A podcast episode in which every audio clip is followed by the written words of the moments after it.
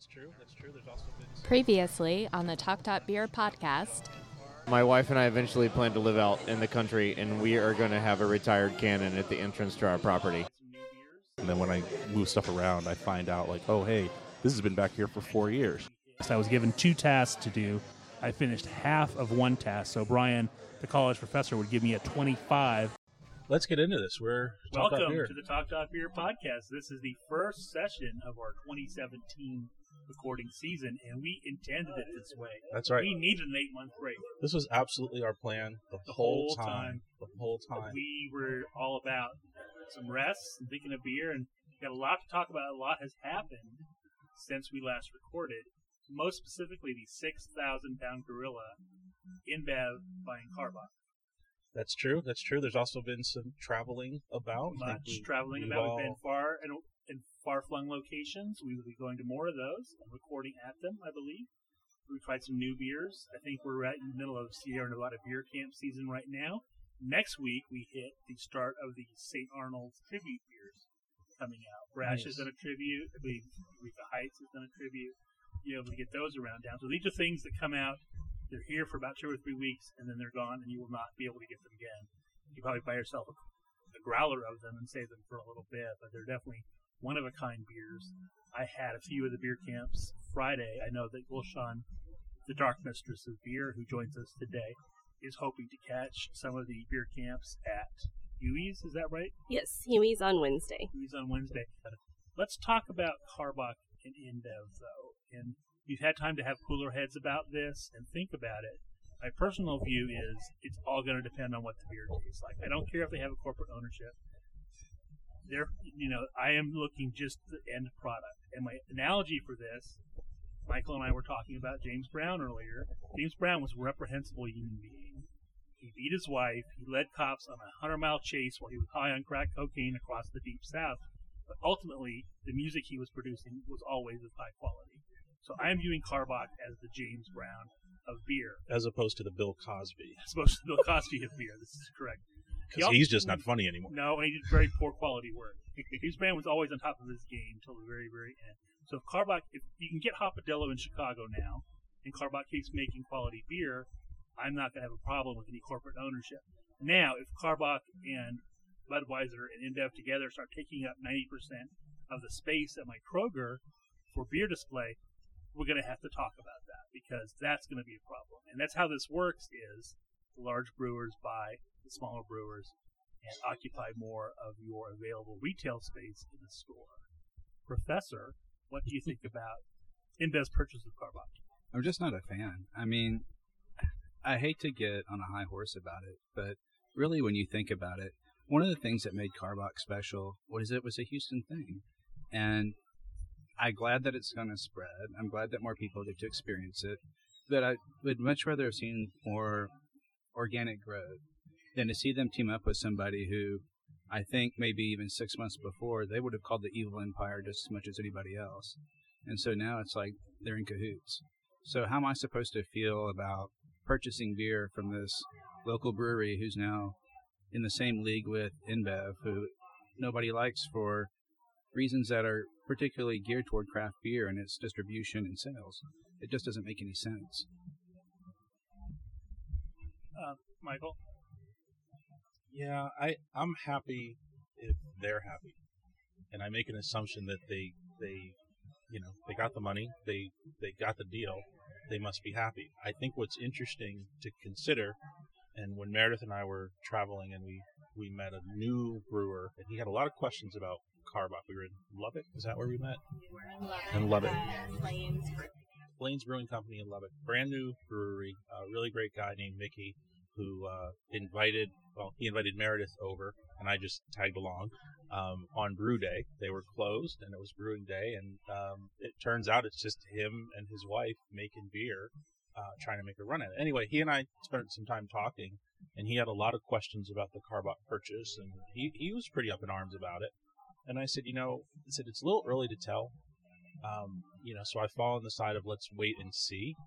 Uh, but what what I'm interested to see is after you get that kind of payout, you know, you you chase your dream, you catch your dream, you get paid for your dream. What do you do with that money afterwards? Like, might they not cast out and and kind of reboot and do something else? I think that would be kind of an interesting thing with with you know we've seen the difference in in Houston and and all over the country really the difference between having funding and not having funding when you want to start something.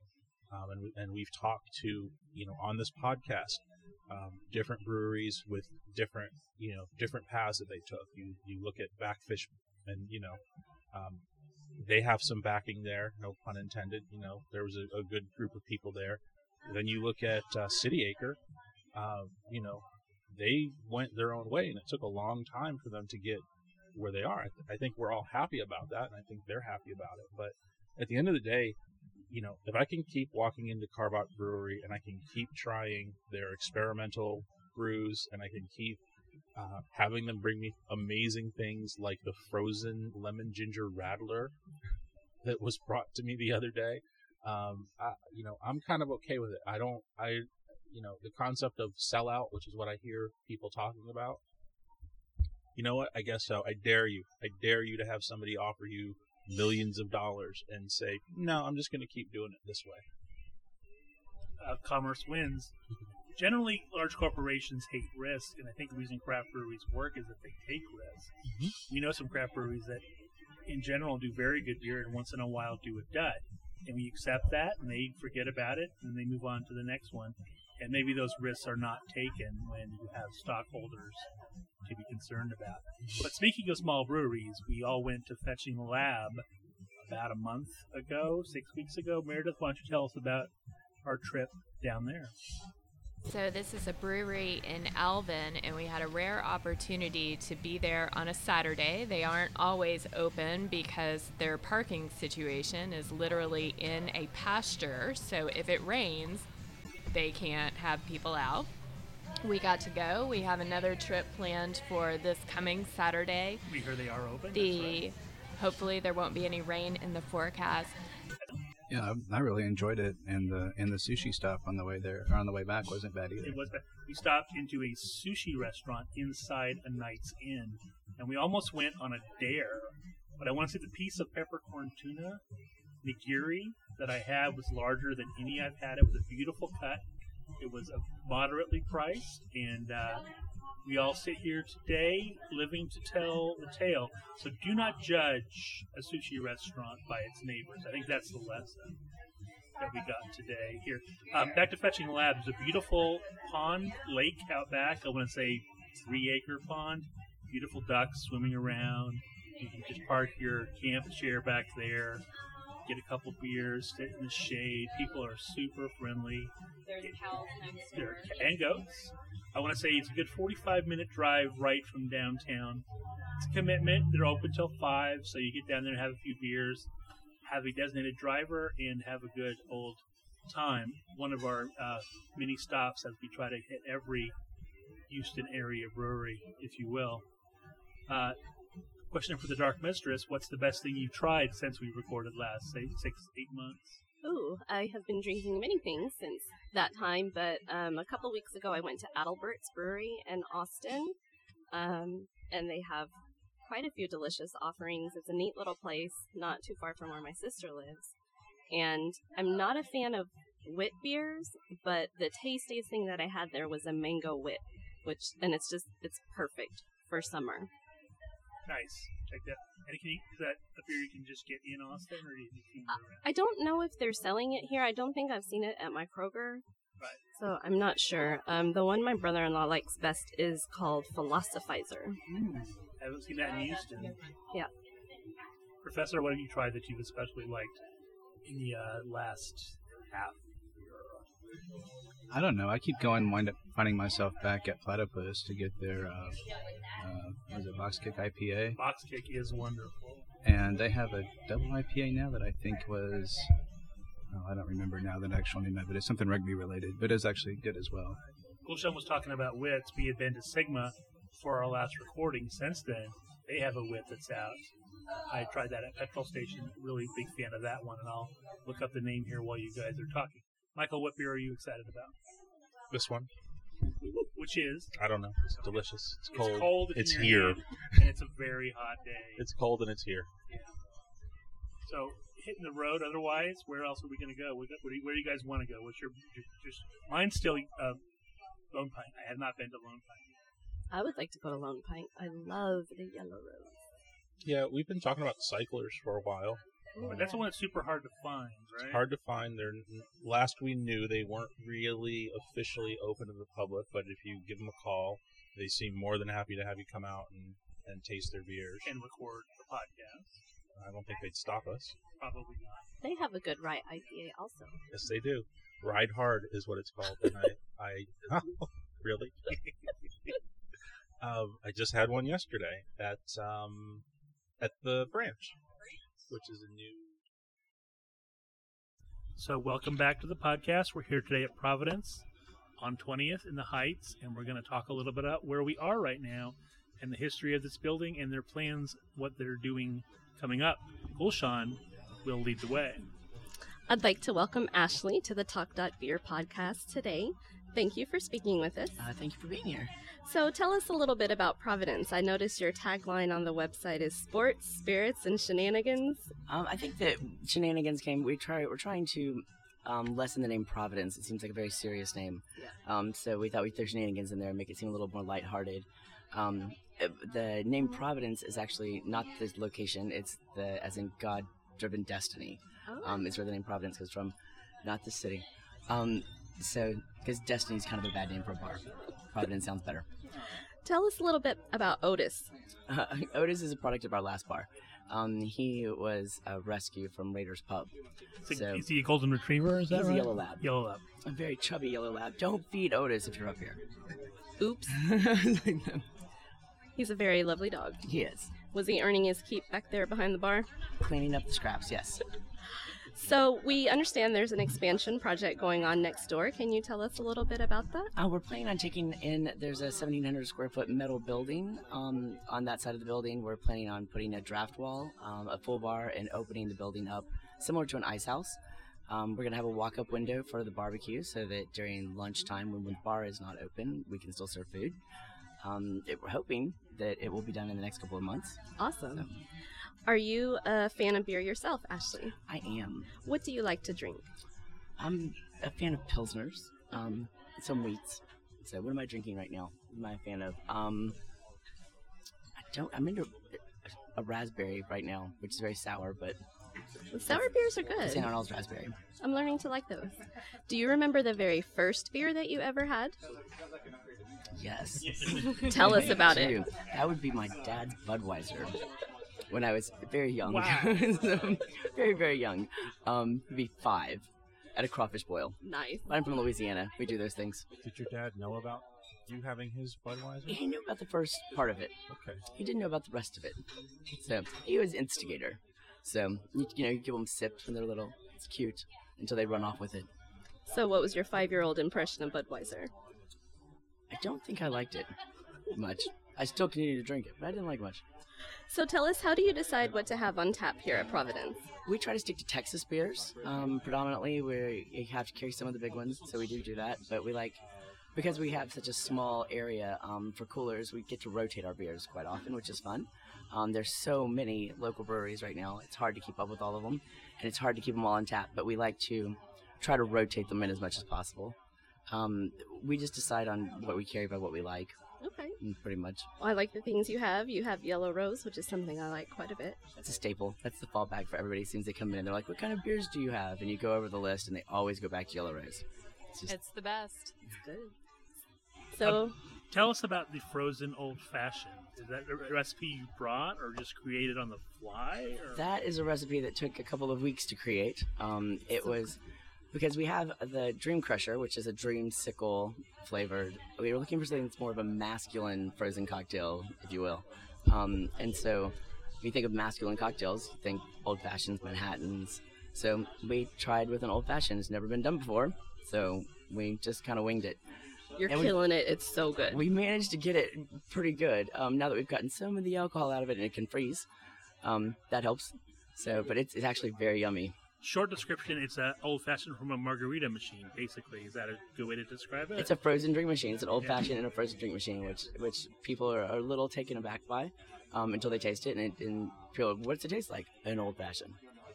So It's just so like an good. old fashioned, just frozen. But the best part about it is it doesn't water down, because that's what's usually the problem with old fashions is they water down. You can't when there's no water in them. If you make an uh, if you make a frozen Manhattan and you need some taste testers, I am right in the front of the line. I want to do a Tom Collins next. nice. Let's. Uh, I'm in for that. Yeah, So we'll see. So, We- as, we- so as we're talking, we're sitting and set up for a ping pong tournament. Is that correct? yes, we So are. Is this your first ping pong It tournament? is. Tell So us we- about that.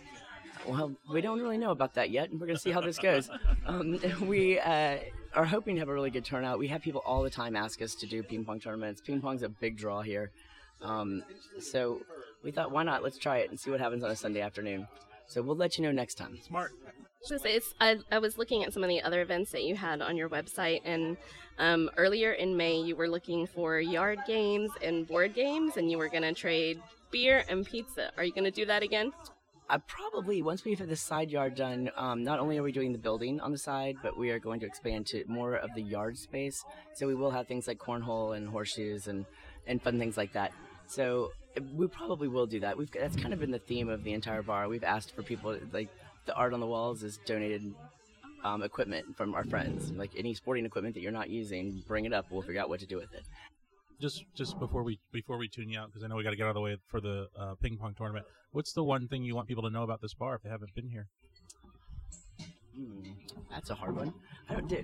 It's a lot of fun, and you should come here. It's um, it's a really laid back, um, environment, and we're all just a lot of fun. It's it's all good people. So far, all of the people that have come in here and stayed have been really good people. To me, any place with couches is good with me. So, And dogs. And And, Atari. and Atari. I, um, And a really great barbecue sandwich. Oh, that's true. That's the yeah. That's the other thing is that we do have really good food. People don't realize that. And our kitchen's open till two a.m., which most places don't have a kitchen that's open that late, seven days a week. So Let's see. That's I- a good thing. I nailed the question right did there. nail the question. I nailed the question. That's right uh, Providence on 20th. We're probably in, in between Ella and Shepherd. Probably more toward the Ella side. Yep. And, uh, right by Restaurant Depot. Welcome back to the Talk Beer podcast. We are at Providence today on 20th Street in the Houston Heights. It used to be a wine bar. They turned it into a pretty chill hangout spot. I see a piano. I see ping pong. I see many vintage video games. I got Galaga and Pac Man right to my left. I can speak highly of the frozen old fashioned and kind of an orange whip cocktail they have. The It's, Dream it's the Dream Crusher, Dream Crusher. served in a pint glass with Wow. a big pile of whipped cream on top. If you enjoy a dreamsicle, uh, you'll It- probably enjoy having your dreams crushed. Vodka is the liquor of choice, right? I just assumed it was sugar. sugar and vodka. so before be- yeah, before we get rolling on to some important Texas legislation regarding beer, I want to give a shout out to the Houston Hopcast. They're doing what we do, traveling around to breweries talking about beer. Um, we could possibly have them a guest sometime, or we could do an Anchorman situation where we fight with clubs and sticks for podcast supremacy. B. B and Cologne. Um, but the Dark Mistress of Beer is here, and she has an update for us on a rather important piece of Texas legislation. Tell us, Dark All Mistress. right, Jeff. It actually goes. Um, it goes with our gorilla discussion that we were having earlier about craft beer and what's going on in the craft beer world. I think that some folks um, might say that it feels like the craft beer industry is a little bit under assault right now. Um, what with the InBev takeovers and the House Bill 3287. So House Bill 3287, the actual like the first few words of it are relating to the sale of ale and beer by certain brewery and manufacturers. Um, best I can tell, this was introduced by Texas wholesaler trade groups, and it requires breweries who would who produce or will in the in the future 175,000 barrels a year or more, and they want to keep a tap room open. It essentially um, ends up being like a, a tax room a tap room task. Tax. Tap tap room tax. Say that three times fast. Just say it once. I want to hear you say it once.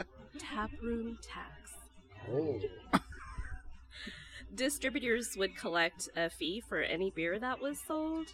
Um, it, so it seems to me it's sort of like you have to sell your beer to the distributor first and then buy it back, and that becomes the tap room tax. It sounds like they're double dipping on the. Sort of. Um, what I also see, I thought, ooh, maybe this is a bunch of Republicans. It's got 15 sponsors, nine of them were Republican and six were Democrat. Um, and it actually it passed the House and it passed the Senate and went to the governor's desk on the 30th. So, as lovers of craft beer, what this tells me is that we need to be much better about advocating for what it is that we love and what it is that we think is important. We like having breweries with tap rooms. We don't want them to be hindered in any way. No, that would be very sad um, because we have fun visiting Platypus, Eureka. Thank you for the update, Dark Mistress. And speaking of updates, Meredith will now tell us a few things that are going on in Houston beer. Well, as always, because it's Houston, we have a lot of beer activities. As Jeff mentioned earlier, St. Arnold is celebrating its 23rd anniversary. They're going to be having a party on June 10th at the brewery over on Lyons Avenue. Lots of beer, lots of local music, including Bun B, and I believe that tickets are still available at $10 to $35 for the VIP tickets. What do you get for VIP? Um, as usual, you get that souvenir glass that I know you want, I believe you get additional pours. and, and s- some extra stuff as well. But really, that souvenir glass. Okay. Uh, June 15th, Beer Market Company, which is a nice place to drink and watch sporting events. They're having their third year anniversary on Studewood. Um, and no, no tickets for that. Just go to Beer Market Company and enjoy all the beer there. Uh, June 21st, Beerfoot Brewery in Galveston. They're going to be having a uh, Property Brothers viewing party, uh, which sounds like a lot of fun. That's between 8 and 10. I don't believe there's any ticket price for that. And finally, on June 25th, Yoga and Hops is celebrating its third anniversary. They're going to be at Karbach Brewing for a yoga class, and then you get to drink beer afterward. Ticket is $20. I believe that's bring your own mat. Is that correct? Uh, let's mats so. mats are available, um, but uh, bringing your own mat is recommended. Um, Gulshan and I have uh, have attended yoga and hops before. You can find us on the back row. I can see whether if you reverse that and it was hops and yoga would add a degree of difficulty though. Actually, it might make it easier. It, it might make it a little bit easier, but it's an excellent incentive to get through the class knowing that there is beer at the end of that. So I'm never going to go to hops and yoga. So Are you sure? I'm, I'm Sean so, went. I don't care. There's yoga pants. I don't care. Here's There, my there's question. three things that don't tell a lie: children, drunks, and yoga pants. It's true. That's I need true. to weigh in here and say Billy has joined us. Billy's a good friend of ours from Midland, also familiar with the Houston beer scene. You might remember him from our last session when we talked about the West Texas beer desert, which I've since heard that it is, really isn't a beer desert if you get up to Lubbock and Amarillo. We will discuss that in a few minutes. we will. I have a question about hops and yoga. So you go and you, I'm sorry, yoga and hops.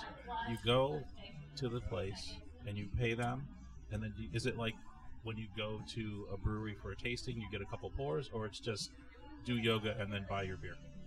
No, so Yoga and Hops is a yoga studio that mm-hmm. essentially holds all of their classes at Houston breweries. So on various days of the week, you can find them at Eighth Wonder on Fridays at I believe 6:30. You can happy hour do your yoga class at Platypus Brewing, and Karbach. They're usually there on Sundays. So you pay $20 for the yoga class, and at the end of that class, while you're reflecting on how wonderful or torturous the class was, in my case, um, they come around and give beer tokens, and that is included in your $20 fee. Okay. Thank you for the clarity. It's it's well worth it if you want to do yoga. So it's no Bikram yoga, is what you're saying. Well, depending on the brewery, um, I prefer Karbach because it's in a nice air conditioned facility. The first time I did the class at Eighth Wonder, not air conditioned, it did feel like Bikram yoga. That's hot yoga, right? Ye- yes, very hot, sweaty yoga. Not for me. While we're discussing events, I just want to re- confirm this for everybody. If you're going to an event at a certain time, at a certain place, I don't care if it's beer, Fabergé, egg painting, confirm it online or by a phone call because these events change, they get canceled, people don't show up, and you might show up just ready to drink beer and do nothing special, which would be a fine thing for any of us. Maybe you wanted to paint that Fabergé egg, and your your hopes will be dashed. So. Did So- you have a Fabergé disappointing experience, Jeff? Ev- everyone I've had has been soul crushing. and in my f- career as a Fabergé egg painter Was it tragic? It's over. I've turned my back on it. Tell us about Amarillo and Lubbock. Meredith. Uh, Well, I think we recently took a road trip, which um, from Houston, our first destination was Abilene. And I'm sorry to report that the Abilene Brewing Company, RIP, uh, they are no longer in existence. don't be sorry. They weren't we we had stopped at um oh what was the name of that restaurant cypress street station or Yeah. cypress station street and that was the place in town where you could get your abilene beers uh, apparently we missed it by about a week they are no longer brewing and the waiter was hilarious and gave us a very honest review that said no that's okay you would have regretted it. We weren't very good at brewing beer. Um, another place we visited in Amarillo is the Yellow City Street Food. Um, they are not brewing their own beer, but um, they are an excellent place to drink beer. They were uh, making lots of really great tacos, and uh, you could even get brash on the menu there. Wow. They, this is where we learned so, some very important information about a band called Metalachi because Metalachi was going to be performing in Amarillo, so they told us all about it, and we have since seen them.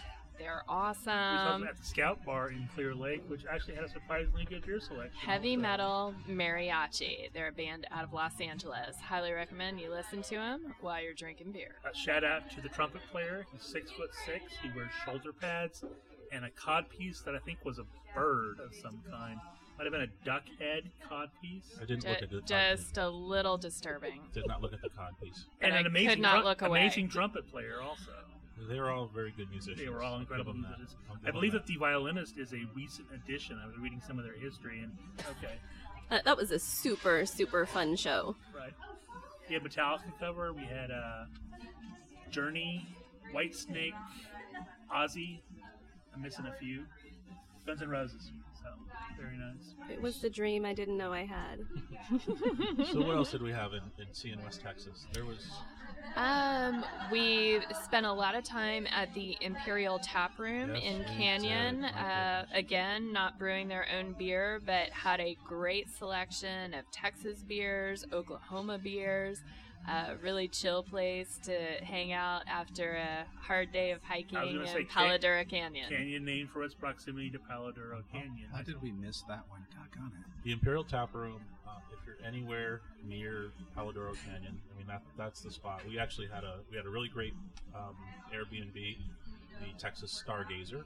Uh, check them out if you're into Airbnb. A mile and a half from the Yes. from the front door to Palo Duro Canyon, um, and about a 10 minute drive to Canyon. And Canyon is a respectable little town. Um, we went to the Imperial Tap Room a lot, but they have some other really really good options for food. Key question for these stops in West Texas: Your true mark of authenticity for a Texas brewery is: Do you have cornhole outside? Do they? Any of them? Nope. I'm too busy uh, enjoying the air conditioning inside, so cornhole is not not really something I'm looking for. Right, not on the radar. And But now we'll have, now we'll have to check from now on. what's the growler fill situation at these places? So there was uh, the Imperial Tap Room. We, we took a couple. They were doing We got crowlers there. and growlers. Wow. growlers there. I'm Um, impressed.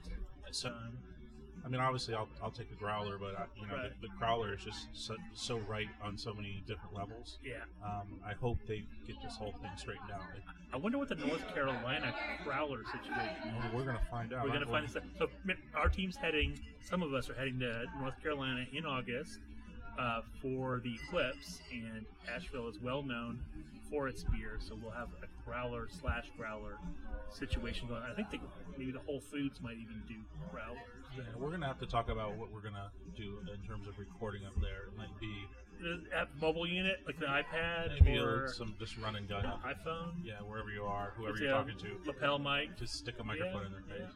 The Whole Foods in I like Asheville that. has a very impressive beer. I mean, I think most of the whole Whole Foods in general is great for beer, but the one in Asheville is just like beer nirvana theme park.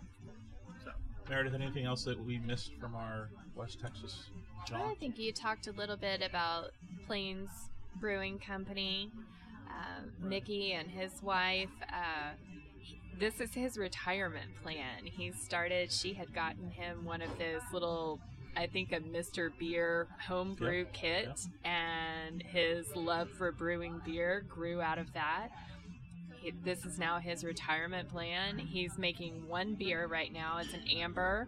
It's pretty tasty. It's Uh, it was very great to sit around the table with him and his wife at the, the brewery and sip on some ambers and watch him brew beer for the day. Yeah, and he's you know we say he's making one beer, but he's got distribution. I mean, he's you know he's he's got people coming and, and pulling his kegs out. You can you can get his beer locally. Um, I can't remember. Did we get any when we were in Amarillo? Uh, no, because we had already had too much at the brewery. That's So true. That's true. So while we're talking West Texas, Billy has joined us, and you were part of our last podcast. But since then, what beer have you had that has really impressed you? Even in the past 24 hours. Even in the past 24 hours, there was uh, what was the beer at City Acre that Oh wow. oh, Spranger, Spring- Yeah. yeah, Springer. The Springer. the Springer. I could probably good. bathe in. Wow, and- what kind of beer is that? Spranger. Yeah.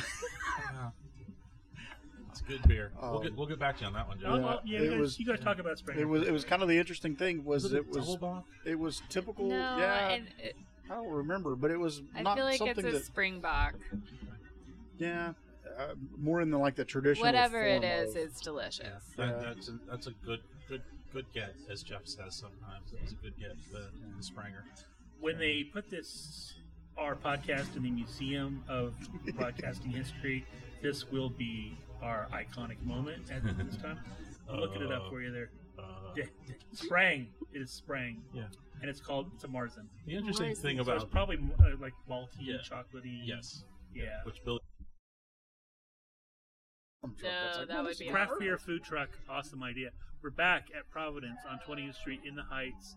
This is a little scattershot type show. Lots of topics moving it along. Well, Sean, we missed you before on Karbach. Do you have something you would like to say? Yes, I do have something I'd like to say about Karbach. Before I do that, I'd like to give a shout out to Great Dane Distillery. It's hurricane season, and yesterday I had a hurricane with locally made rum. Meredith and I had an adventure yesterday and went out there to see what was going on. So it is Houston's newest craft distillery. They're making silver, gold, and spiced rum. It's a family business, and uh, Ian Mook and his family were celebrating the grand opening yesterday. So lots of frozen drinks, and uh, Grandma was serving samples of It rum. great. It was a, a pretty pretty nice way to spend the day. Have y'all been to Yellow Rose Distillery yet? Not yet. No, not yet. That's worth a stop. Um, so just my two cents on Karbach and how do I feel about it. I kind of feel like Michael. I'm, I'm not sure how I feel about it. What I do know is that I've got a hoodie from there. No, I have two hoodies from there. I've got T-shirts from there. I love all of those. I love all of their beer. And then, for example, at the Metalachi concert, my choices were Karbach. There was possibly Eighth Wonder, and then maybe like Bud Light, Miller Light. So what am I to do in a situation like that? Am I to be angry that InBev bought Karbach and spite them and drink Bud Light? No, I'm gonna happily drink some Hopadillo because I really like it a lot. no doubt. Our listeners far and wide, when InBev begins to distribute Karbach and you see hopadillo in your store, you're going to want to scoop that up. It's a consistently a 4.5 star for me out of five stars. Probably the best thing Karbach has done. Anybody can test me on that? Um, Sympathy I think for I the think, lager. I think for wide, yeah, sympathy for the lager is really really good. For wide distribution, though, uh, you know, the Hopadillo is great. I I still just feel like the best beer they make, they keep in that building. Right. You know, and Right. you and you got to go there to get it. Your three legged lab, your barrel aged stuff, Yeah. your Hellfighter. Yeah, uh, they're doing they're doing some stuff there that's just ridiculous. I went there; it's been months now, and they had an experimental IPA, and I was like, "Well, what makes it experimental?" I was like, "Well, you know," and the guy tells me this long sciency story about this strain of hops that will never exist again. Right. Uh, and they got some of it, and they made beer, and, and I got We to have drank some. it. Yeah, yeah. Nice. So, I mean- um, Opportunistic beer drinking. The, I was gonna say there's a lot of just there's a lot of nostalgia tied up with Karbach too. Like when I moved to this neighborhood and started over, um, they were still you know they were still little and they were still making it and they didn't have a bright shiny building and we'd go out there and sit outside and drink beer and do Alamo Rolling Road. So there's a lot of happy memories there. A Christmas story. A Christmas at the brewery story. Mhm. multiple times. We yeah, also saw many times. Zombieland Zombieland, there. yeah. Let me just say that even philosophically, I don't necessarily want to support Karbach, but I will. I mean, their beers are good. There's special projects like their Cherries of Fire and some of those that they really did. I, I mean, now that they have the financial backing, hopefully they'll do more of that and make it worthwhile at least. Here's the thing, Brian, Professor. You can't sit there with that facial hair, okay, and talking about how you know you just don't want to. I, I just can't. I can't.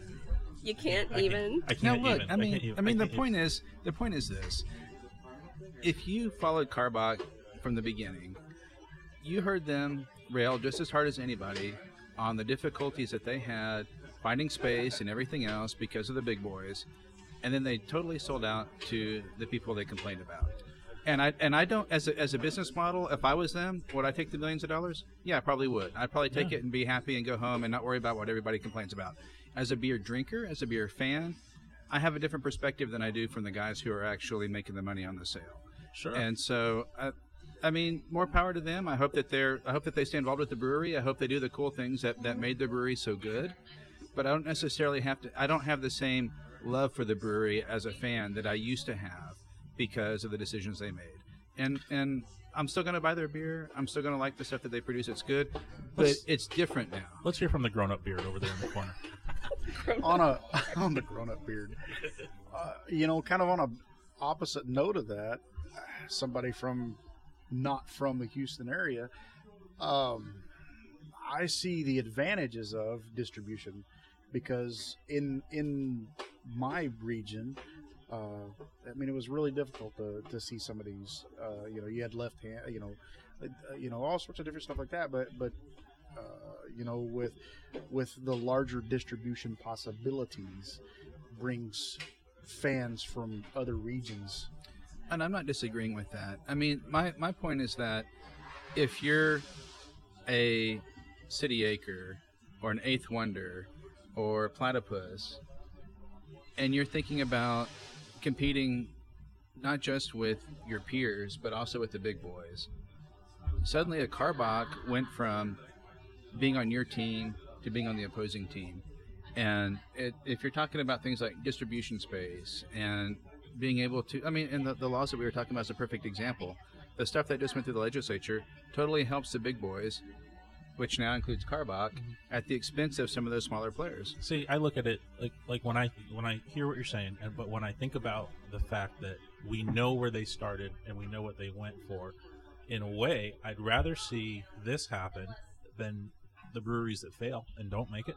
Right. You know, and and also I think that if I'm living in Houston and I know the story of Karbach and I'm thinking about starting a brewery, I think okay, maybe I can make it too. You know, and so for the drinkers out there, it's better that we see big successes like Karbach and St. Arnold's. You know, St. Arnold's is still, you know, independent and doing their thing. But a lot of people, you know, let's let's rewind to before all this.